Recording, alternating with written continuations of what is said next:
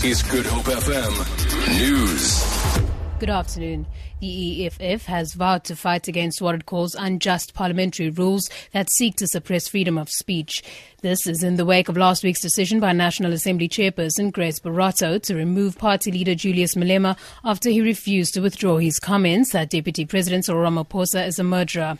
The EFF has since approached the courts to declare Malema's five-day suspension illegal and to also rescind the rule which Boroto applied. Malema says the suspension is illegal. The freedom of expression and speech in Parliament is protected by the Constitution and attempts to mutilate this important component of South Africa's constitutional democracy will render Parliament useless and toothless, will never allow the ruling party to militarize Parliament, and will forever remind the presiding officers that we are not guests of Zuma and Baleka Mbete in Parliament, but elected representatives with maximum freedom of speech.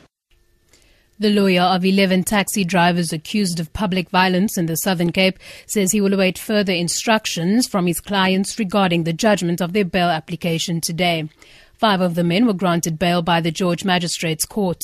They were arrested following widespread protests, which resulted in four buses set alight and another two vandalized. Magistrate Emma Maloro says some of the men pose a flight risk and could move to the Eastern Cape. Defense lawyer Olive de Oliveira says they haven't decided whether to appeal the judgment. I'm satisfied with those that have been released.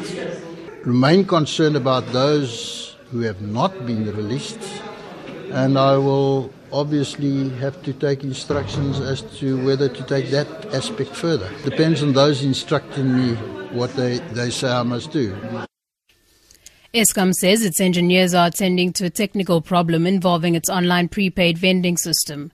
The power utility says some prepaid customers have been experiencing a slow or offline service while buying electricity.